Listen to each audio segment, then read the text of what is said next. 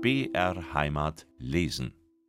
Margarete sah ihn an, fest und entschieden und doch so kinderhaft, dass er sehen musste, sie sprach nur, was aus dem Grund ihres Wesens kam.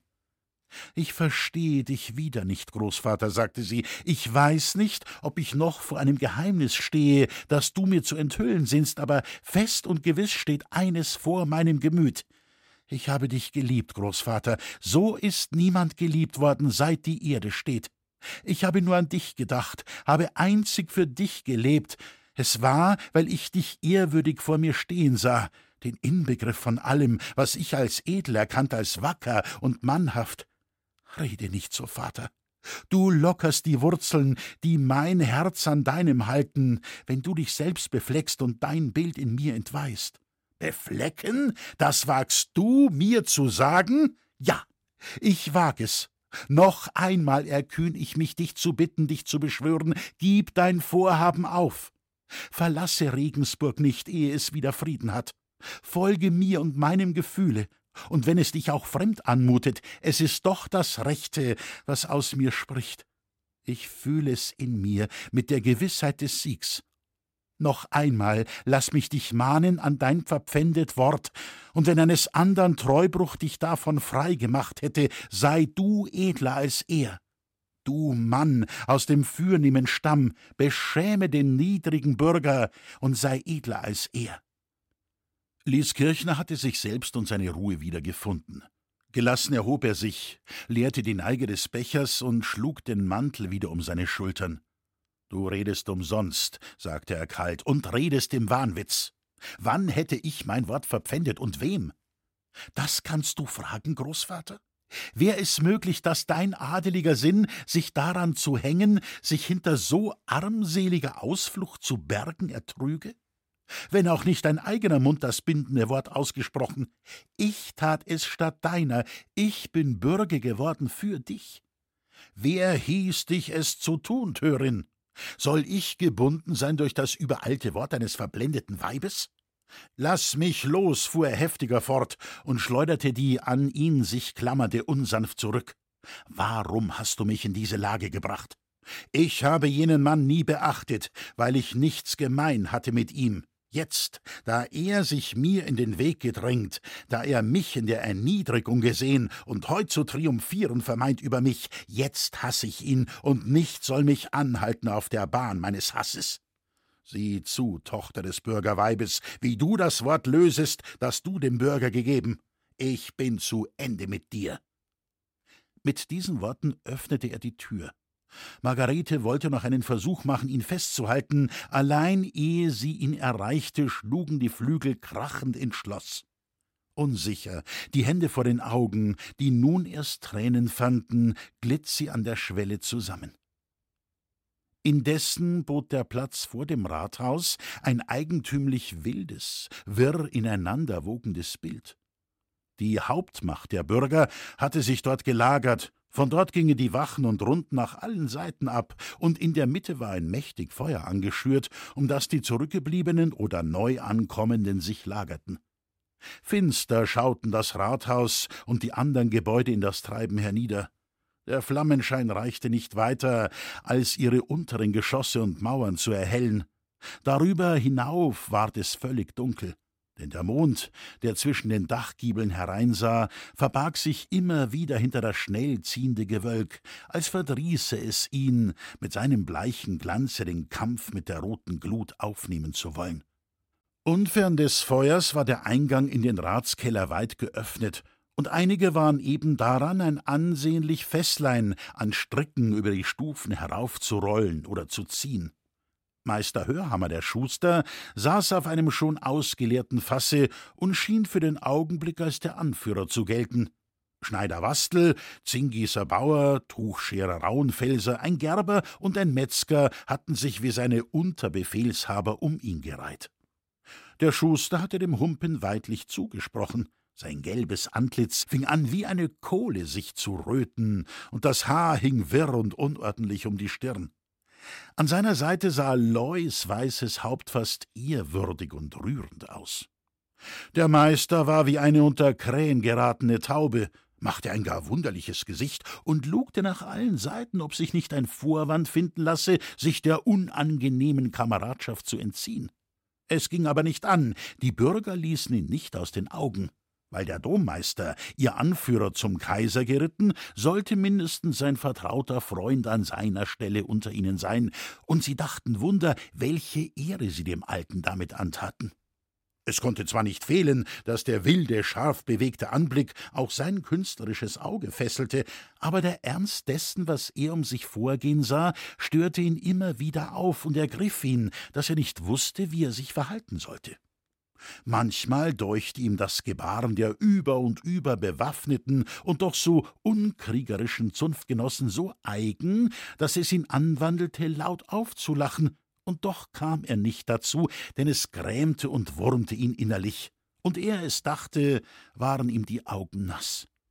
So recht, rief Hörhammer den Genossen zu, welche eben das neue Fass aufspündeten und so kunstgerecht bereiteten, als hätten sie zeitlebens kein anderes Gewerbe betrieben als das eines Küfers und Zapflers. So recht, da tut sich ein neu Goldbrünnlein auf. Das ist Gewächs von Wörth. Hätt meiner Tage nicht geglaubt, dass dort solch ein Tröpflein gedeiht. Hab immer gedacht, wenn ich an den Weingärten vorüberkam und sah die Trauben hängen, es wären nur Herlinge, die einen sauren Kretzer gäben, wie er bei Landshut wächst im Bayerland. Aber ob es wohl erlaubt ist? fragte der Tuchscherer und drehte den Hahn, seinen Humpen volllaufen zu lassen. Ob wir das Recht haben, den Wein aus dem Ratskeller so mir nichts, dir nichts heraufzuholen? Was wird der Dommeister dazu sagen? Der Dommeister, entgegnete Hörhammer, der wird nichts sagen, behaupte ich, und ich hab zweifach Prob für meine Behauptung. Erstlich wird er nichts sagen, weil er nicht da ist, weil er zum Kaiser geritten und jetzt wohl schon über Straubing hinaus sein muss, und zum Zweiten wird er nichts sagen, weil er nicht sagen kann. Warum nennst du das Weinlager da drunten den Ratskeller? Falsch, sag ich dir, es ist der Regensburger Stadtkeller. Wir müssen uns plagen, müssen wachen und die Arbeit versäumen. Alles für gemeiner Stadtwohlfahrt. Es ist nicht mehr als billig, dass die Stadt uns zu trinken gibt. Sagt Meister Loy, fuhr er fort, indem er sich etwas unsicher erhob und ihm den Becher hinhielt, sagt, ob ich nicht recht habe, tut mir Bescheid darauf, dann will ich das Neiglein leeren, und wenn ich recht habe, soll der letzte Tropfen in meiner Gurgel sein. Der Bildschnitzer wehrte ab. Nein, Gevatter, rief er, lasst's gut sein, es könnte zu viel werden, und ihr wisst wohl, dass wir hier nicht im Rat sitzen, wie es in dem Sprüchlein heißt, betrunken im Rat, nüchtern zur Tat. Betrunken? lallte der Schuster, wer ist betrunken? Stellt mir den vor die Augen, der sagt, dass ich betrunken bin. Versteht mich nur recht, Meister, entgegnete Loy sich zurückziehend. Ich sagte, ich würde betrunken werden. Ihr seid ja nüchtern, wie ein Kind im Mutterleib. Nicht wahr? Nun, da sehe ich doch, dass ihr ein Mann von Verstand seid. Oh, redet nicht von einer solchen Kleinigkeit, Gevatter, rief Loy, der seine sonstige Laune nicht mehr zu zügeln wusste. Ihr macht mich schamrot. Da seid ihr ganz andere Männer. Was vermögt ihr zu leisten? Schade nur, dass der Dommeister nicht zugegen ist. Er würde seine Freude daran haben, wie ihr trotz aller Mühseligkeit euch selbst aufrechtzuhalten sucht und die Ruh und die Ordnung dazu. Eda, Meister, unterbrach ihn der Tuchscherer, mir kommt's vor, als wolltet ihr euch über uns lustig machen. Das könnt ihr lassen, sonst. Ich mich über solche Männer lustig machen, sagte Loy mit beteuerndem Ernste. Wie könnte mir solches zu Sinn kommen? Ich bin ja die lautere Verwunderung. Der Rat der Stadt ist gefangen, und sie steht doch noch. Regensburg ist im Augenblicke ein Weltwunder. Es hat den Kopf verloren und trinkt doch seinen eigenen Wein aus. Der Zinngießer stieß seinen Nachbar, den Metzger, an und flüsterte ihm zu, Gib acht, der Weißkopf will uns hänseln. Ja, rief Hörhammer lachend dazwischen, gefangen ist der Rat und Regensburg steht doch noch.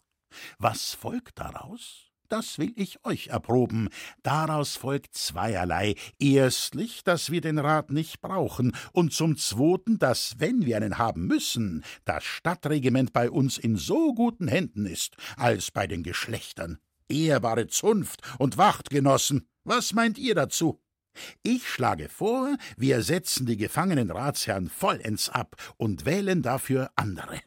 Ja, ja, das wollen wir, riefen alle durcheinander. Sie sind abgesetzt. Von diesem Augenblick sollen sie es sein. Sehr wackere Freunde und ehrbare Herren, rief Loy sich vordrängend, euer Vorhaben ist sicher ebenso löblich wie klug, aber der Augenblick, es auszuführen, scheint mir doch nicht glücklich gewählt. Wie wär's, so ihr euch belieben ließet, sotane Absetzung und Ratswahl zu verschieben, bis Meister Wolf Roritzer zurückgekommen sein wird, den ihr doch einmal zum Anführer gewählt und dem ihr Gehorsam gelobt habt? Nichts da, rief Hörhammer, warum sollen wir verschieben, was gleich geschehen kann? Was wir tun, ist kein Ungehorsam gegen den Dommeister. Denn wer nicht befehlen kann, dem kann man nicht ungehorsam sein, und wer nicht da ist, der kann nicht befehlen. Als unseren Anführer muss es ihn freuen, wenn er bei seiner Ankunft ein Stück von der gröbsten Arbeit schon getan findet. Das meine ich auch. Nicht aufschieben, rief Rauenfelser. Wir wählen gleich. Halt, rief der Schneider darein, nichts übereilt, werte Zunftgenossen. Warum denn wählen? Sind wir nicht die Anführer der Bürgerschaft in den acht Stadtwachten? Haben wir uns nicht an die Spitze gestellt für alle und die Beschwernis und die Gefahr auf uns genommen für alle? Sollen wir das umsonst getan haben? Ich vermein, sind wir die Anführer gewesen im Krieg, so sollen wir auch die Ratsherren sein im Frieden, und darum sollen wir alle uns selber dazu wählen. Ein Geschrei des Beifalls empfing den Vorschlag des klugen Schneiders. Dass Schneider Wastel ein feiner Kopf ist, habe ich immer gewusst, sagte Rauenfelser, aber für so ausgestochen hätte ich ihn doch nicht gehalten. Er hat recht, Nachbarn und Freunde. Indessen hatte Loy die Gelegenheit wahrgenommen, da die Aufmerksamkeit durch andere Dinge von ihm abgelenkt war, und hatte sich seitwärts ins Dunkel der Häuser gedrückt. Es drängte ihn, zum Dome zu eilen und Nachsicht zu pflegen in der seiner Obhut übertragenen Bauhütte. Ein alter Spruch, ein wahrer Spruch, murmelte er tief in sich hinein. Wenn die Gemein unsinnig wird, läuft sie an den Wänden hinauf. Aber das Mitlaufen müssen, das hat seinen Haken. Wie gut, dass ich gleich im ersten Augenblick vorgesorgt habe. Die Flut steigt immer höher und hat leichtlich alles überschwemmt, noch ehe das Wölflein wiederkommt mit Kaisers Bescheid. In diesen Gedanken ward er durch eine zarte Hand unterbrochen, welche sich ihm aus dem Dunkel auf seinen Arm legte, und eine weiche Stimme flüsterte Seid ihr es nicht, Herr, der gestern nachts mit Meister Roritzer ging? Ein Jüngling, kaum den Knabenjahren entwachsen, stand vor ihm, in ein dunkles Wams gehüllt, das Angesicht halb in dem umgeschlagenen Mantel verbergend. He, Bürschlein, rief Leu verwundert, ich kenne dich nicht. Was rufst du mich hier an und fragst nach Meister Roritzer? Wohl bin ich sein Freund, und wenn's gilt, bin ich nie weit von dem Orte, wo er ist. Wo soll ich mit dem Dommeister gewesen sein? Was suchst du bei ihm? Wer bist du? Gleich viel, Herr, fragt mich nicht, war die leise und hastige Antwort, so ihr der seid, den ich vermeine, sagt an, wo der Meister jetzt verweilt, ob es nicht möglich ist, ihm Kundschaft zu bringen. Du scheinst doch ein Regensburger Stadtkind zu sein, entgegnete Loy und maß seinen Mann trotz des Dunkels mit scharfen Augen, und weißt nicht, dass der Dommeister fortgeritten ist an den Kaiserhof? Der muss wohl schon über Straubing hinaus sein, den holt keine Kundschaft ein, wenn nicht ein geflügelter Bote sie trägt. Hoffentlich, brummte er für sich in den Bart, hat ihn der meine längst erreicht. Nun denn, wenn ihr sein Freund seid, so hört mich für ihn. Er zog ihn etwas zur Seite, ein Strahl des aus Wolken brechenden Mondes huschte über sein Gesicht. Wie ist mir denn? rief der Bildschnitzer. Wo hab ich meine Augen gehabt? Oh, jetzt weiß ich, warum mir diese Züge so bekannt vorkamen. Hab ich euch doch erst heut, diesen Morgen noch gesehen in des Dommeisters Stube. Ihr träumt, Herr, stammelte der Jüngling, die Nacht verbarg das heiße Rot, das ihn überflog. Ist sonst bei offenen Augen nicht Brauch bei mir, erwiderte Leu. Wohl hab ich euch dort gesehen, freilich nicht euch selbst, aber euer Konterfei, euer Bildnis. Auf einem Altar sah ich euch stehen, als Engel der Liebe, und ich weiß nicht, mir ist's, als wär's nicht viel anders, und ihr steht jetzt wieder so vor mir. Um aller Heiligen willen, wenn ihr mich denn kennt, verratet mich nicht. Aber was führt euch hierher? In diesem Gewand? In dieser wilden Nacht? Ihr wart gestern zur Seite des Dommeisters. Vergesst nicht, dass ich im Bürge geworden bin? Ei wohl, dass euer Großvater Regensburg nicht verlassen soll, das ist vorbei. Der ist in sicherem Gewahrsam. Dennoch, Herr, ich will mein Wort einlösen, fragt mich nicht um mehr. Ich weiß nichts Bestimmtes, erfahrt nur so viel, der Stadt droht eine große Gefahr. Aber welche? Auch das weiß ich nicht. Lasst es euch genug sein und wahret die Stadt. Und ihr warnt uns? Des hochmütigen, adelstolzen Kammerers Enkeltöchterlein warnt die Bürger, die gegen ihn aufgestanden? Eine so reine Hand greift nach unserem Banner? Ein so edel Herz schlägt für unsere Sache? Nun, bei meiner armen Seele, da muss es doch so gar schlecht mit uns nicht bestellt sein. Da fängt es beinahe an mir zu gefallen. Lasst mich jetzt, Herr, ich muss fort, man schaut nach uns. Margarete wollte enteilen, aber der Tuchscherer vertrat ihr den Weg. Er hatte noch von vorhin etwas auf dem Kerbholze gegen den Meister. Er hatte ihn vermisst, gab das Rugbuch, dessen gleichförmiger Inhalt schon die Hörer zu ermüden begann, einem Nachbarn hinüber und schlich hinzu, seinem Grolle Luft zu machen.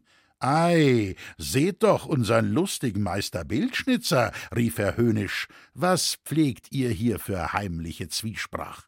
Im Dunkeln ist gut munkeln, nicht wahr? Wer ist das Bürschlein? Kümmert euch um eure eigenen Sachen, Meister, erwiderte Leu überrascht. Es ist meiner Schwester Kind, das mir eine Botschaft gebracht. So, euer Schwester Kind, drängte Rauenfelser weiter. Ei, seht doch! Meint ihr, ich sei ein Regensburger Bürger und wisse nicht um eines jeden Freundschaft und Sippe? Ihr habt nicht Kind noch Kegel, weder Schwester noch Schwesterkind. Und ich meine immer, der Bube kommt mir verdächtig vor. Ich will meiner Lebtag selbst einen Weiberrock tragen, wenn das nicht ein verkleidet Dirnlein ist. Leu brach in ein Lachen aus, dem man deutlich anhörte, wie wenig es ihm sonst vom Herzen ging. Und wenn es so wäre, ging es euch an, Meister Wollkrempler? Wenn ich nun dächte, immer grün das ganze Jahr, Schätzel noch im grauen Haar, wollt ihr's mir wehren? Fällt mir nicht ein, Herr, entgegnete der Tuchscherer, aber ihr werdet auch mir nicht wehren, mir das Schätzel näher anzuschauen. Möcht euren Geschmack kennenlernen, Herr. Er versuchte Margarete mit kräftiger Hand zu fassen und ans Licht zu ziehen, Sie sträubte sich, und mit mehr Kraft, als von dem Alten zu erwarten war, stieß Leu den Zudringlichen hinweg. Zurück, rief er, ich war eben daran, euch die Botschaft zu sagen, die dies Mädchen mir gebracht, aber ich lasse mich nicht ins Verhör nehmen und ausfragen von jedem unsauberen Gesellen, als stünde ich vor dem Halsgericht. Darum allein habe ich auf eure Frage euch nicht gleich die Wahrheit gesagt. Es ist Lies Kirchners, des Stadtkammerers Töchterlein, das sich in dieser Mummerei hierher gewagt und mich aufgesucht. Die Lieskirchnerin? Riefen neugierige Stimmen von allen Seiten. Was will die hier? Bei euch und vermummt. Könnt ihr das noch lange fragen? Ist es nicht genug, dass es die Tochter ist? Was kann sie suchen als ihren gefangenen Vater? Da ist nichts zu suchen, war sie doch in Weiberkleidern schon ein paar Mal da, aber sie ward nicht hineingelassen. Es tut nicht Not, dass sie ihm Nachricht zubringt oder von ihm hinwegträgt. Das kann euer Ernst nicht sein, Bürger, rief Loy, dem jeder Ausweg willkommen schien, ohne den leisen Händedruck Margaretens zu beachten, mit dem sie ihn zurückhalten wollte. Seid ihr nicht auch Väter und habt Kinder, von denen ihr einmal wollt, dass sie an euch handeln sollen wie Kinder? Wie, wenn sich's umgekehrt geschickt hätte, wenn ihr in Banden läget, würde es euch gefallen, wenn eure Töchter und Söhne sich nicht um euch kümmerten? Was würdet ihr sagen, wenn man sie von eurer Schwelle stieße, wie ihr diese hinwegstoßen wollt? Das ist wahr. Der Meister hat recht, riefen mehrere Stimmen. Man soll uns nicht nachsagen, dass wir Unmenschen sind, die kein Herz im Leibe haben. Die Lieskirchnerin soll zu ihrem Vater. Kommt, Fräulein, kommt, wir führen euch zu ihm. Nein, nein, jetzt nicht, rief Margarete ängstlich, jetzt bin ich nicht vorbereitet. Ei, habt keine Sorge, Jüngferlein, sagte der Schneider und nahm sie treuherzig bei der Hand. Kommt mit mir, ich tu euch nichts zu leid.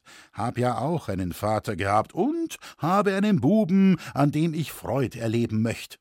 Kommt nur, braucht euch nicht zu entsetzen, wir sind keine Wilden, die einen Feind ins tiefste Verlies werfen, zu den Vipern und Ottern. Der Stadtkammerer hat ein ganz feines Gefängnis, Weh mir, seufzte sie in sich hinein, während sie von der stürmischen Schar fortgedrängt wurde. Ich löse dem Freunde das gegebene Wort, und willenlos werde ich vielleicht am Vater zur Verräterin. Sie verschwanden im Rathaus. Die beim Feuer als Wächter zurückbleibenden hatten aber kaum die alten Plätze wieder eingenommen und bei Fass und Krug Nachsicht gepflogen, als von oben her wildes Lärmen und Rufen ertönte. Holla, was gibt's da? rief es durcheinander. Als Antwort flog oben ein hastig geöffneter Fensterflügel an die Wand und eine gellende Stimme schrie durch die Nacht: Verrat! Verrat! Bürger heraus! Der Stadtkammerer, unser Todfeind, ist entflohen! Sicher ist er hinaus und sucht nach Stauf zu kommen und uns die bayerischen Mordbrenner auf den Hals zu rufen. Bürger heraus, schickt nach den Toren, lauft auf die Mauern, spürt in allen Winkeln, vielleicht ist er noch in der Stadt, vielleicht ist er noch aufzuhalten. Wutgeheul antwortete dem Ruf, Waffen klirrten darein, nach allen Seiten stob es drohend auseinander, und bald verkündeten einzelne dröhnende, sich immer schneller folgende Schläge, dass auch die Glocken ihre ehernen Zungen leihen mussten, das Unheil auszurufen, das über Regensburg hereingebrochen. Wenige Augenblicke später kamen die Männer vom Rathause zurück, in ihrer Mitte den Barchentweber, Meister Loy und Margarete mit sich schleppend und auf sie hineinbrüllend, dass sie es gewesen, die ein heimlich verräterisches Spiel getrieben und dem Verhaßten zu Flucht und Freiheit verholfen. Am schlimmsten erging es dem Weber, der angstvoll und ohne die Hände von seinem inhaltsschweren Gürtel zu lassen, sich unter den Fauststößen seiner Dränger wand. Gesteh, was getan, du Hund! schrien sie. Wie hat er entkommen können, wenn du deine Schuldigkeit als Wächter getan? Du hast ihm durchgeholfen. Heiliges Blut von Neumarkt, wimmerte der Halberwürgte, ich weiß von nichts, ich bin ihm nicht von der Seite gewichen, aber er muss ein Hexenmeister und durch die Luft verschwunden sein, zur Tür hinaus konnt er nicht. Warum konnt er nicht? rief zürnend der Schmied. Ihr habt Wein gesoffen, bis ihr eingeschlafen seid. Das ist das ganze Geheimnis. Oh Gott, oh Gott, jammerte Hetzer wieder, ich will in meinem Leben nie mehr Geld haben, als ich jetzt an mir trage, wenn ich nicht treulich gewacht habe. Habt ihr den Wasserkrug nicht gesehen? Waren nicht Stiegen und Gänge auch besetzt? Und bin ich denn allein gewesen? Fragt einmal eure Gesellen, ob wir nicht tapfer gewacht haben. Die Gesellen zauderten natürlich keinen Augenblick, ihm beizustimmen, und wenn er das tollste Märlein erzählt hätte, sie hätten es als wahr bestätigt, aus Furcht, dass die Wahrheit ans Licht kommen möchte. Der Bildschnitzer mengte sich endlich darein. Ihm lag daran, dass an seinem Arm sich nur mühsam aufrecht haltende Mädchen dem betäubenden Lärm und Gewühl zu entziehen. Was plärrt ihr durcheinander wie die Narren im Mummenschanz? rief er überlaut. Der Fuchs ist aus dem Bau. Wollt ihr wie die Schildbürger streiten, durch welches Loch er entwischt ist? Sucht lieber draußen, wohin er sich gewendet haben mag. Tut eure Schuldigkeit und zeigt, dass der Dommeister nicht einen Haufen blöder Kinder vor sich hatte, als er von euch sich das Wohl der Stadt geloben ließ. Fort, jeder auf seinen Posten. Den linken Schächer aber da, den ihr zum Sündenbock machen möchtet, den lasst laufen. Damit schwenkte er den Barchentweber herum. Der Knirps ließ sich die Gelegenheit nicht zweimal bieten und verschwand in der Menge wie die Grundel, die sich im Schlamm einbohrt. Oho, rief nun der Schmied, wer erlaubt euch, uns zu meistern? Wollt ihr mehr sein als wir, weil ihr euch herausnehmt, uns zu befehlen? Recht, Gevatter, schrie der Tuchscherer darein, was braucht er uns den Dommeister aufzumutzen? Wir wissen selber, was wir zu tun haben, und wenn wir uns einen Anführer gewählt haben, können wir ihn auch wieder absetzen. Ei, ehe ihr uns befehlen wollt, schrie ein Dritter, rechtfertigt euch erst selber, dass ihr kein Verräter seid, zeigt erst, dass ihr nicht mitgeholfen habt bei der Flucht. Haben wir euch nicht ertappt, wie ihr geheime Zwiesprach gepflogen mit der verkleideten Dirne? Lasst mich nur erst das Fräulein in Sicherheit haben, rief Leudin auf ihn andringenden entgegen. Glaubt nicht, dass ich mich vor euch fürchte, und wenn ihr euch noch so bärbeißig anstellt. Bin ich erst allein, dann sollt ihr die Antwort haben, wie sich's ziemt. Bis dahin aber zurück. Wer das Mädchen nur mit einer Fingerspitze berührt, dem bohr ich mein Schnitzmesser in den Leib. Lois feste und drohende Haltung verfehlte den Eindruck nicht. Doch wäre dieser wohl kaum ergiebig genug gewesen, die Menge lang zurückzudrängen, hätte nicht neuer, verstärkter Lärm verkündet, dass ein neues Ereignis eingetreten, wohl geeignet, das vorhergegangene vergessen zu machen. Darüber gelang es Leu Margareten, den Händen einiger Weiber zu übergeben, welche mitleidige Neugier aus einem Haus hervorgelockt hatte. Alles wogte in der Richtung gegen die zur Donaubrücke führende Straße hin, von wo ein wüster Haufen in rasendem Knäuel sich heranwälzte. In Mitte der bewaffneten Werkgenossen ward ein Mann herangeschleppt, kaum vermögend sich aufrecht zu halten, mit triefendem Gewand. Ein breiter Blutstreifen lief unter dem weißen Haare hervor, über Stirn und Antlitz nieder. Loy eilte entgegen, auch Margarete, von schrecklicher Ahnung aus halber Bewusstlosigkeit aufgeschreckt, entriss sich den Armen ihrer Hüterinnen und kam eben hinzu, als die Schar mit ihrem Gefangenen den Feuerplatz erreichte. In einem Augenblicke hatte sie mit übermenschlicher Kraft das Gedränge durchbrochen, im nächsten stürzte sie mit wildem Aufschrei zu des Mannes Füßen. Der Blutende richtete sich zur ganzen Höhe seiner Gestalt empor. Er war der Alte, ungebrochen an Körper und Geist. Du hier? rief er mit wild ausbrechendem Grimm. Oh, nun wird mir alles klar. Also bis dahin ist es mit dir gekommen.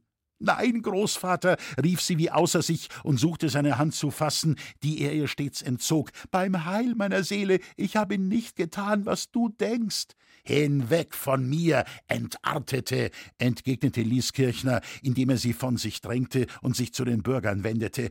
Bringt mich in den Kerker, tut mit mir, wie ihr Macht habt über einen Gefangenen, aber schützt mich vor diesem Weibe, wahrt mich vor der Schlange, die ich mir selbst am Herzen erzogen, meinen grimmigsten Fluch über dich, Verräterin.